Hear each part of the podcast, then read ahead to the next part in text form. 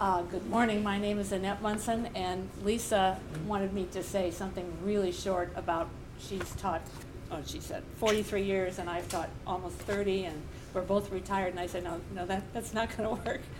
so, what I wanted to do was, was let you know how I met Lisa, and it has a lot to do with Haiti. And before she shares her story about um, her, her faith in plain sight, I wanted to, to t- tell the story of how, how I first met her, which was I really knew who you, who you were. But she got up in one morning in Minute for Mission. Does anybody remember those? Okay, she got up and talked about this trip to Haiti. And I accosted her in the parking lot afterwards and I said, I think I'd really like to go. She said, Great. Little did I know that was going to be the beginning of a 10 year uh, rotation of trips to Haiti. And so that first year, um, my reactions were very strong, and I have here this journal that I kept, which is full of all the things that happened that first year and for the next 10 years. And I'm really glad I had it because I was looking at it last night and realized that, that it was an amazing experience for all of us for, for reasons that you never think of uh-huh. when you're going. So that is how we became friends. But we recently had a conversation which, which went something like this I really miss Haiti. And she said, Yes, yeah, so do I.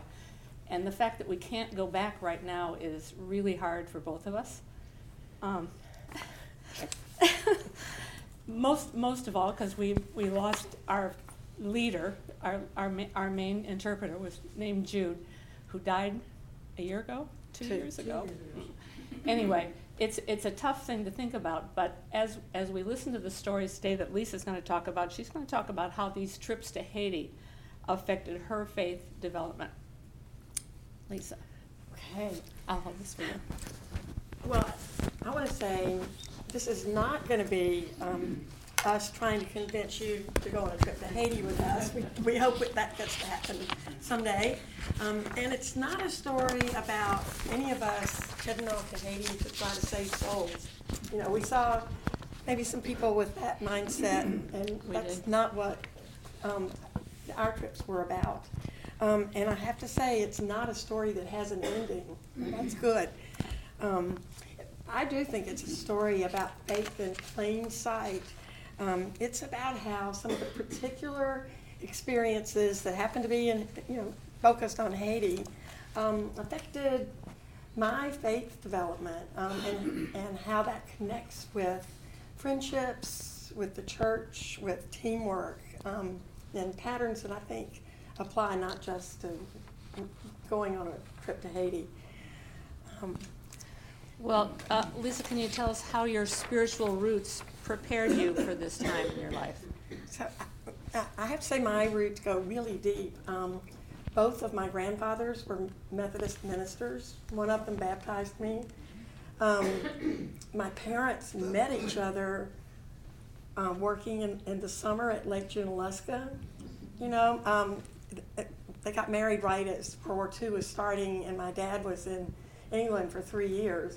So meanwhile, you know, the new bride goes and lives with her new in-laws, and she works as a church educator in her father-in-law's church. So, you know, I really wasn't going to miss out on learning this, you know, this faith. Um, so years go by, and you know, we are in Sunday school and church in Mississippi every single week um, you know, family prayers, all of that. Then when I was 12, um, a really bad thing happened. My dad died really suddenly. So, kind of the, the worst thing that a kid can think about. But, you know, I really remember knowing that God was right there, um, you know, even then. So, shifting over to thinking about Haiti, you know, I think of it kind of the same way. It's where I've seen the worst, the worst, the worst, but been so aware of, of God's presence. So, how did this story begin? Started with a dare. Um, a little background I had heard Kay talk in church about UPC's planning a trip to Haiti. I think Sandy had already been the year before. Um, and so I heard that and it caught my attention because I was on outreach and really, you know, interested anyway. But one day at school, one of my young colleagues told me she was thinking of applying for a teaching job in a third world country. And I, you know, I'm thinking maybe you ought to visit one first. And, um, and so, and so, so, so I told her about this trip, and I said, I'll go if you'll go. And That was. off we went, you know. Um, and so, you know, I want you to, to join me in thinking of these trips as sort of an illustration of a process that might apply to um, different ways that God might be calling us to all kinds of things that keep the faith growing. Um, and so here's my process. I think there are conversations with the right people at the right time. Um, I think there's a ton of seeing and noticing and trying to make sense of things. Um, I think and I hope there's teamwork in the faith community, and then there's asking questions. And I see God's hand in all those, all those steps. So have your ears working on that. So as in all of the trips that we've made, Kay was like amazing in working out all the logistics. And so it involved plenty of time bouncing along in a really crowded, beat up van all over the place.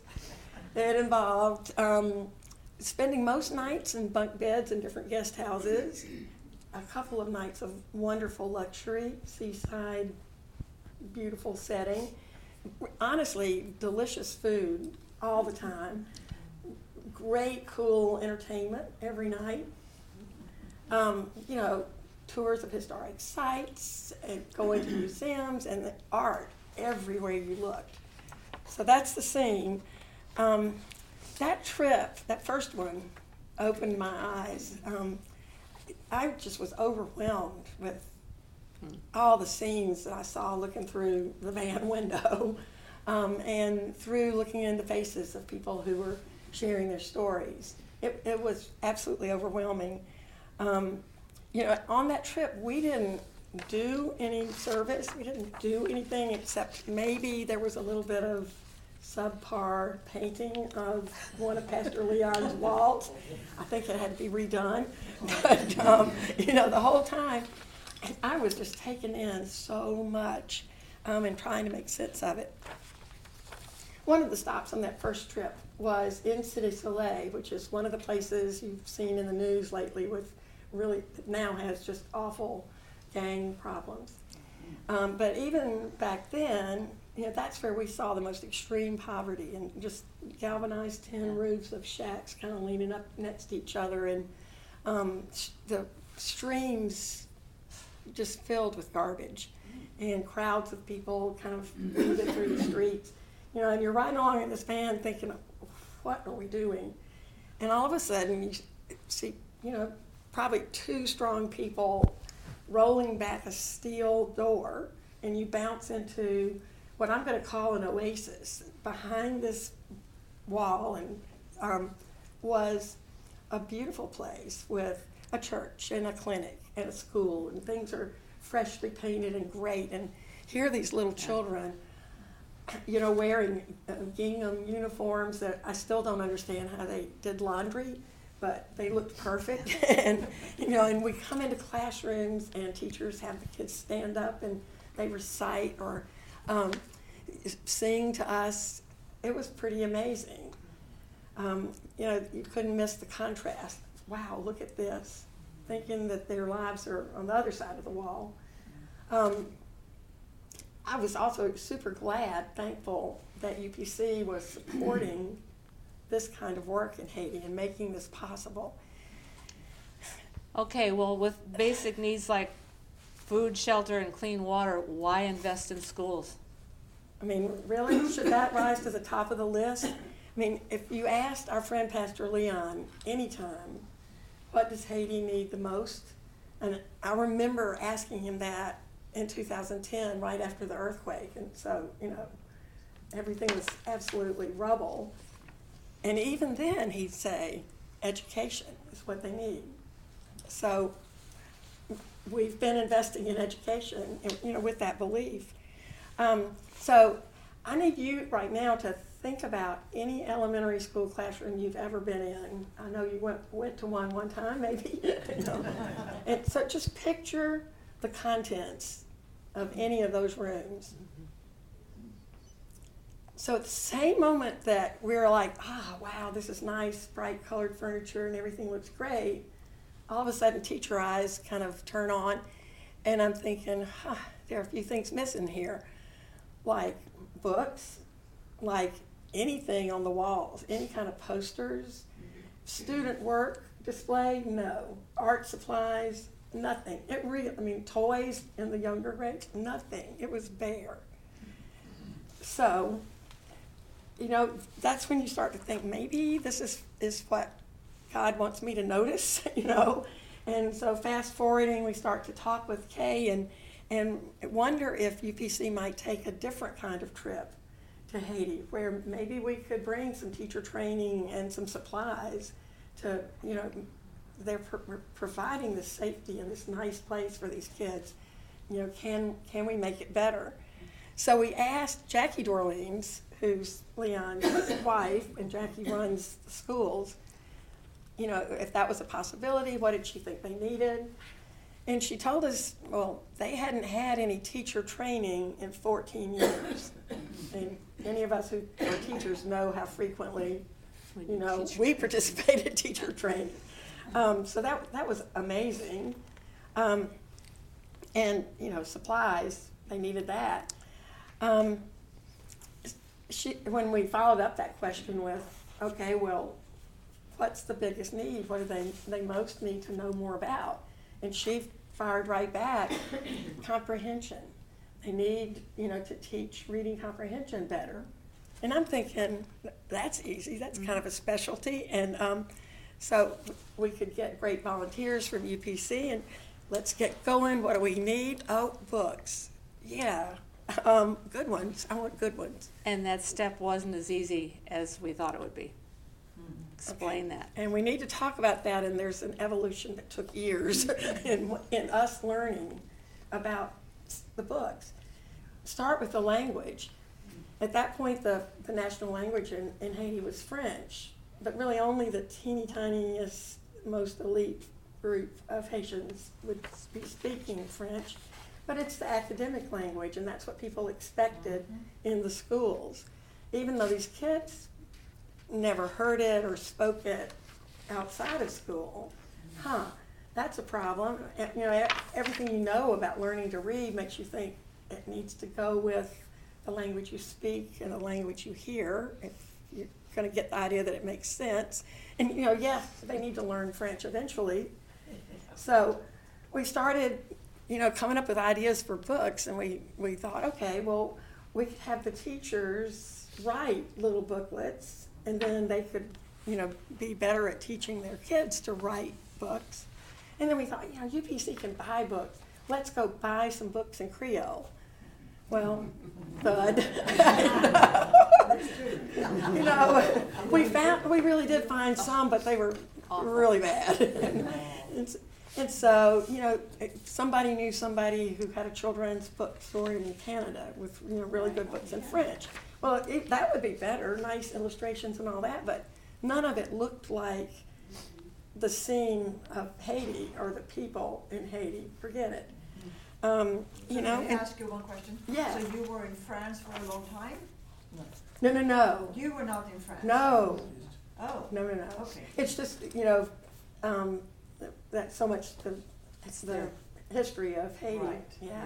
Oh, Haiti. Yeah, I wish that my French were better and all kinds of things, but, it was. um, so our, our next attempt was, we got our friend Jude, who's so good at, at translating, to take some, you know, excellent picture books that are written in English and translate the text into Creole. And so he would s- send his translation and we'd print out the text on, you know, labels. And some of you helped us stick all the labels on all the pages so that we could go off with, you know, quality books that did have the appropriate language. Um, but then, you know, this has taken some years. Um, the best idea was when we started collaborating with the teachers to create books with photographs and, you know, their ideas. Um, and again, you know, we call on um, Jude to help us get that translation done. But there are all these books that UPC helped us um, produce, and we could take not one for every teacher, but you know some good ones to every school that we worked with. And so inside these books are photos that the teachers took of the teachers and of you know what was around us in Haiti, all connected to whatever our theme for the year was. Like this one was uh, make a joyful noise, and you know, and so the text, thank goodness, is not just in Creole; it's it's also the English, so we can read it. You know, some of our books. Yeah. One of my favorites is the Haitian version of Goodnight Moon. That's Goodnight Rooster. You know, which any all of you who've been to Haiti know why that's There are a lot of perfect. Good night, Rooster. You know. Yeah. So we started out with the books. You know, um, you know, or you're you're seeing that this evolved over over the years, um, and it all started back with Jackie telling us we need help with reading comprehension, and then before that, you know, us realizing, you know, we really could help with teacher training, couldn't we? And, you know, and so I- guess it wasn't just books that were the basics. So it's time for the big list, Annette. Oh, what big list of the, of the supplies we took? Oh, my gosh. That, Well, she's the Here you go, organized you go. one. Yeah, I, I was her, her, her assistant, I just got, got supplies. We, we figured out after a couple of years that, that we really needed to bring everything. They had nothing. They didn't have pencils, they didn't have paper, they didn't have anything. So we would, um, figure out our theme, and then we would, um, figure out what kinds of, which book we were gonna use to support our theme for that year. And then we would start working on making the supplies that we needed, including, we made these burrito books, which were this complicated way of folding paper, just white paper, so that they had something to write on. So we made those books. We brought pencils, paper, chalkboards and chalk, small chalkboards, um, magazine pictures that you, many of you helped us cut out and take, which we used to make books. Um, name tags, we would, we do these name tags every year based on the theme that we would, um, take along, and they would make the name tags when they got there. We've got, Oh, I got mean, her whole supply here. here's my whole collection down here. you know.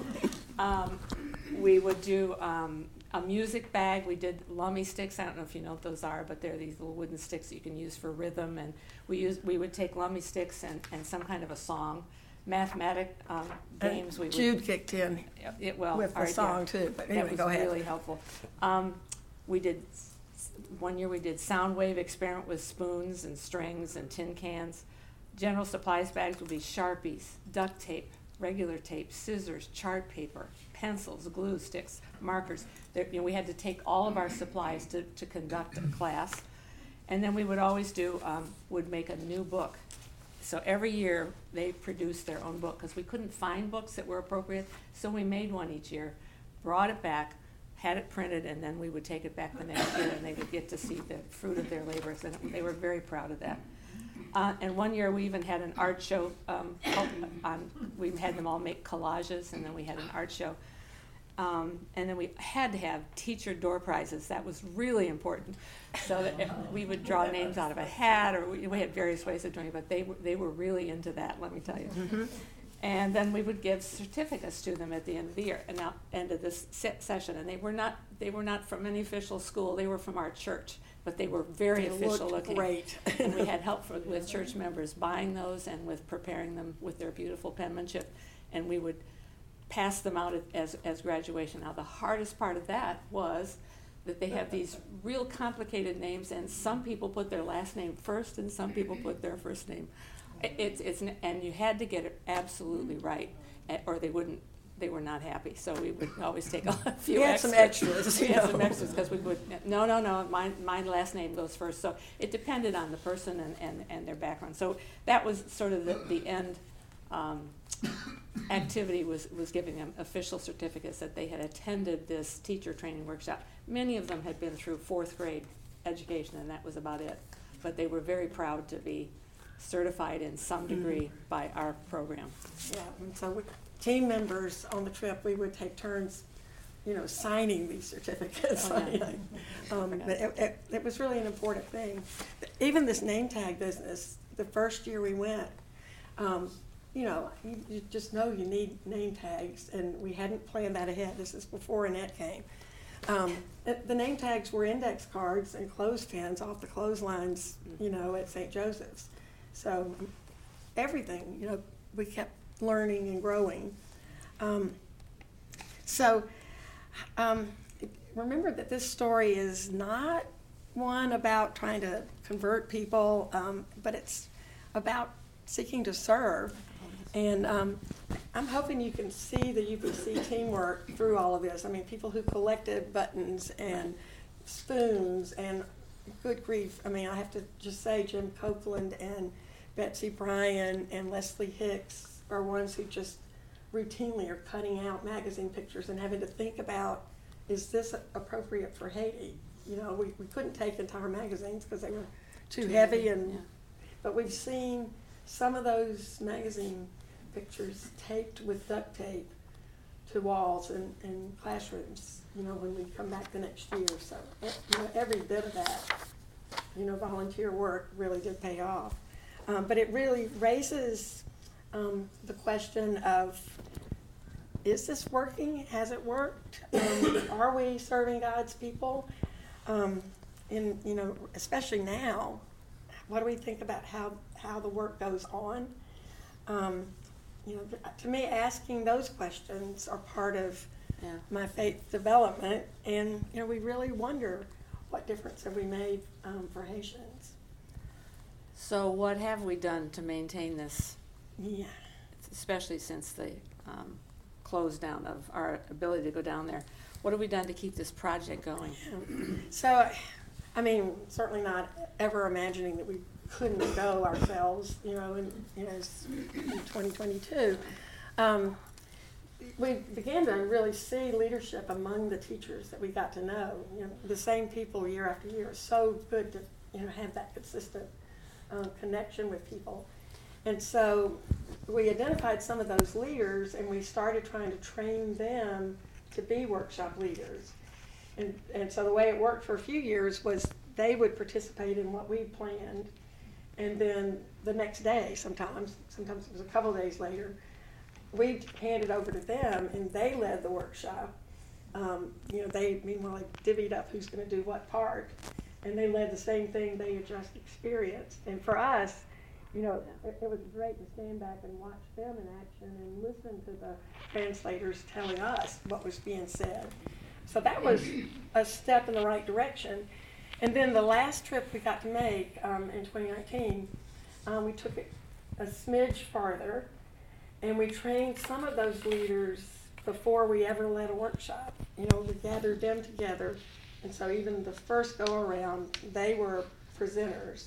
And so I feel like, you know, that has a shred of hope that workshops could happen more than once a year and that they could spread out. I mean, I'd love to see those teachers, you know, get the privilege I had in my career of, yeah, the main thing is teaching kids, but then also to get to, to lead some things with, with colleagues. Um, so that's, that's kind of a hope. Um, So now what? yeah.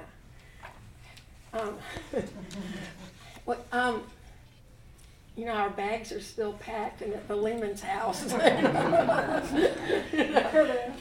up space. Where are they? They're in a closet, Okay. they're hidden away.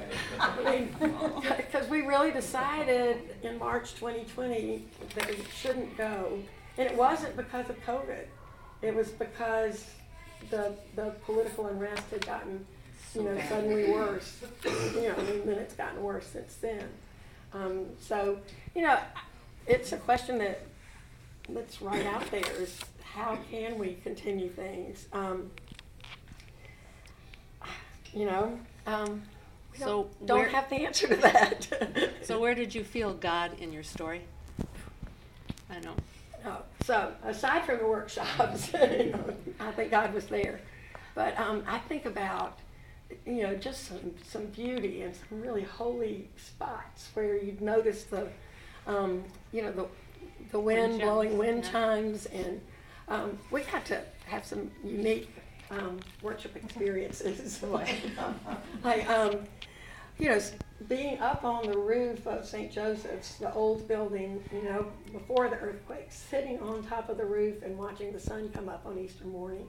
Know, and then every worship service there with, um, you know, flowers and, you know, all the boys participating and being eager to share their books with you. I still didn't really help me, but, you know.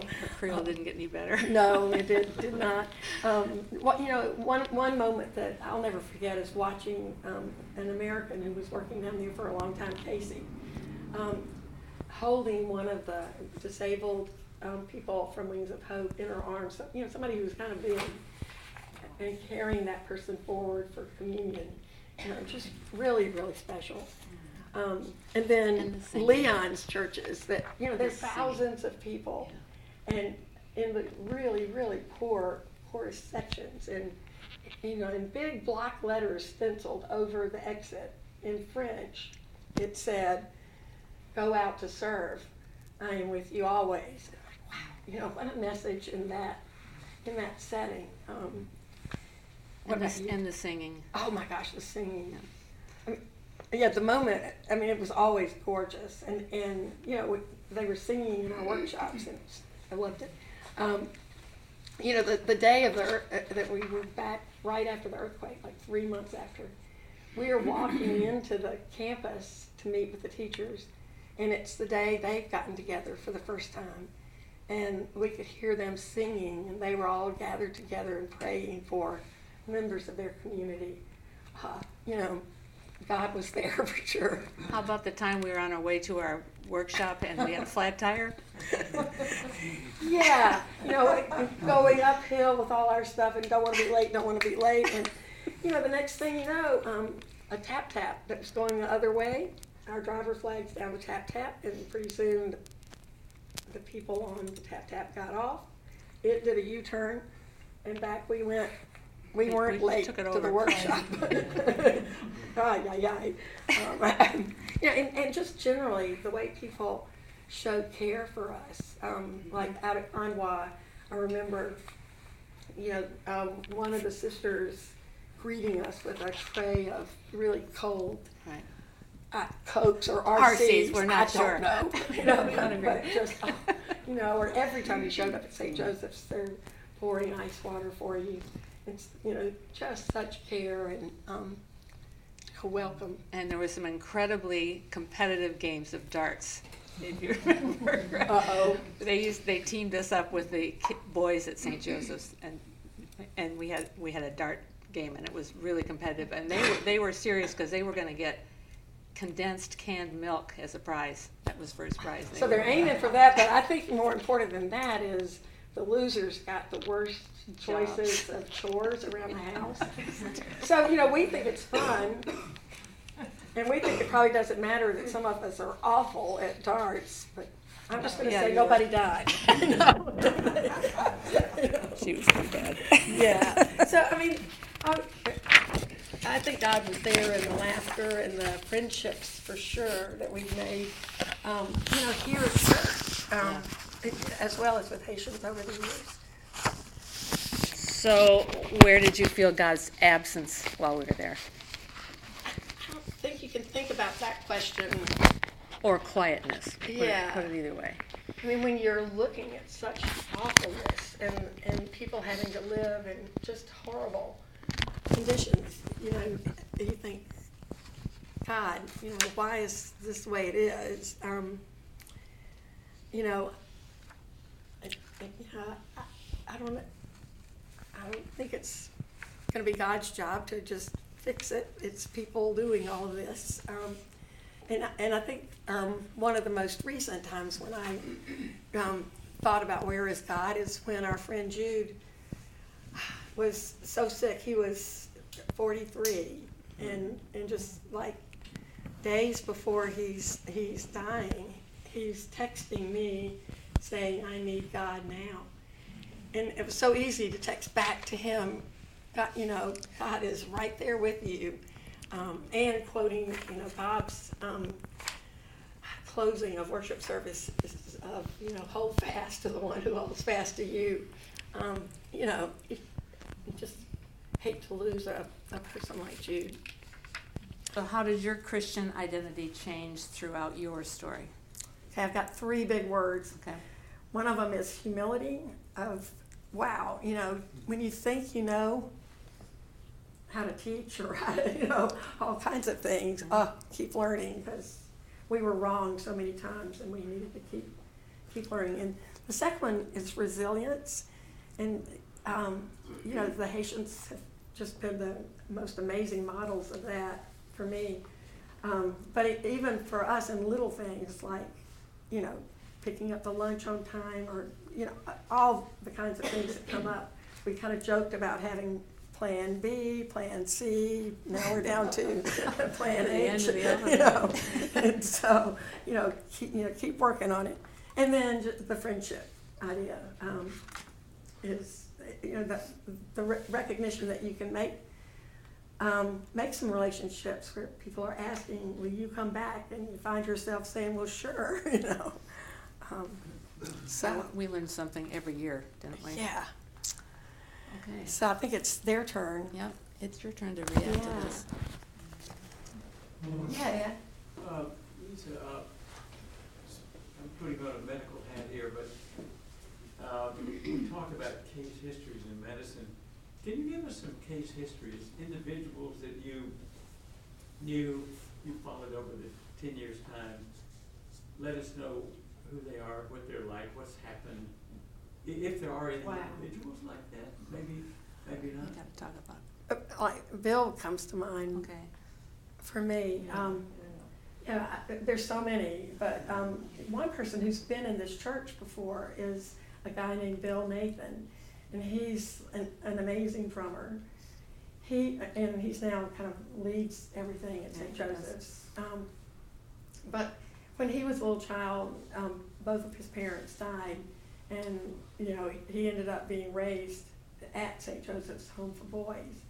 And so in that setting, you know, he's getting an education, he's developing incredible skills as an artist, um, and, you know, as, becomes a leader at St. Joseph's.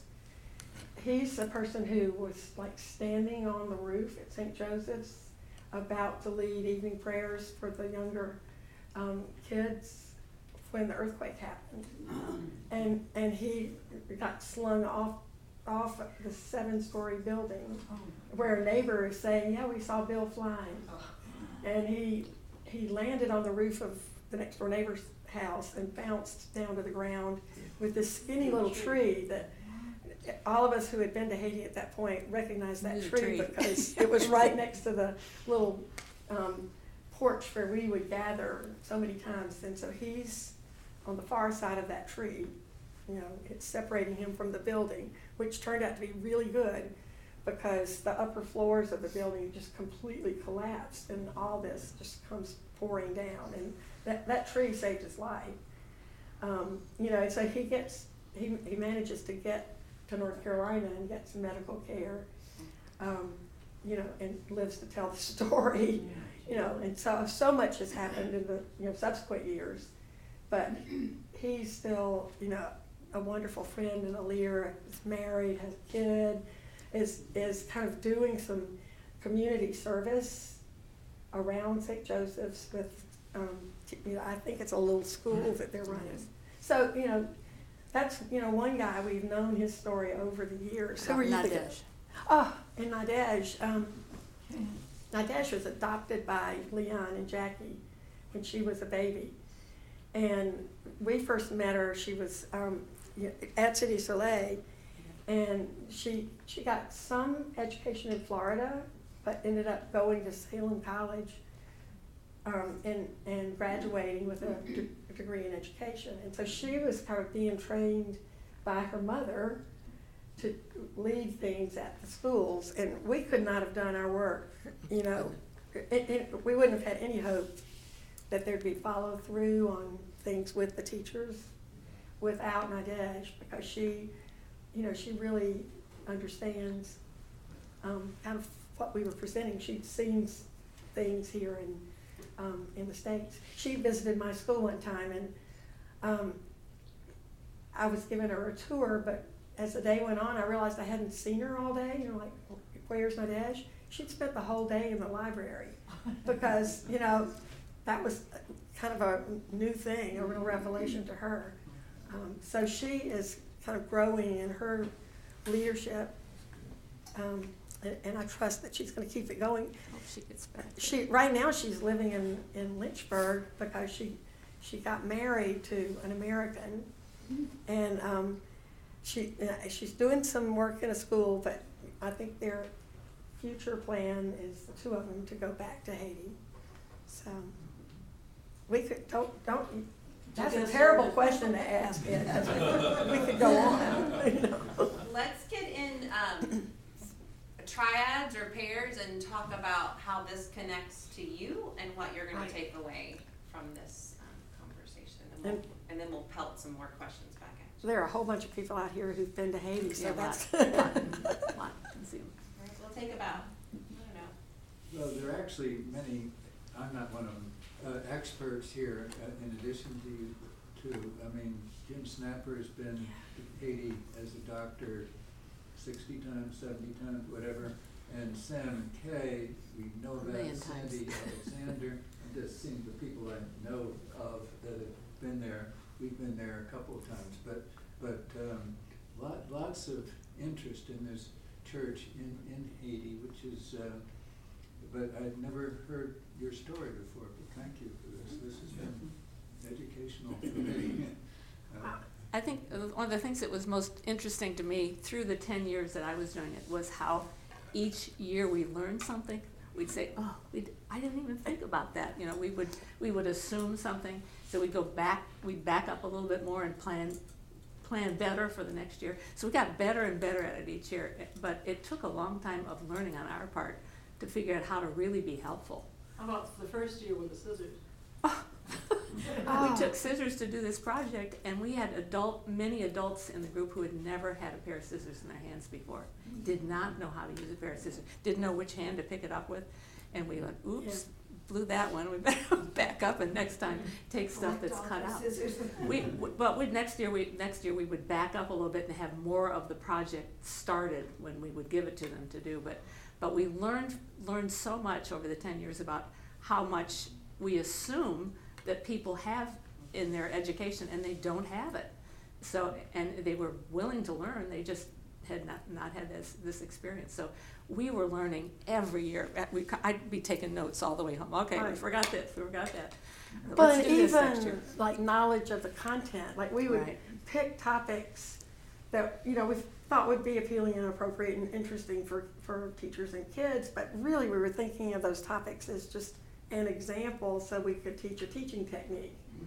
But time after time, we saw so much um, evidence that we, the information itself was new Was to the what they wanted, teachers. yeah. Like, it, they loved learning about science, Science like, like, so interested in plants and trees and, but basic things like Plants. parts of trees and how do plants grow, that kind of thing. You know, had not mm-hmm. had the typical elementary background. Just didn't have it.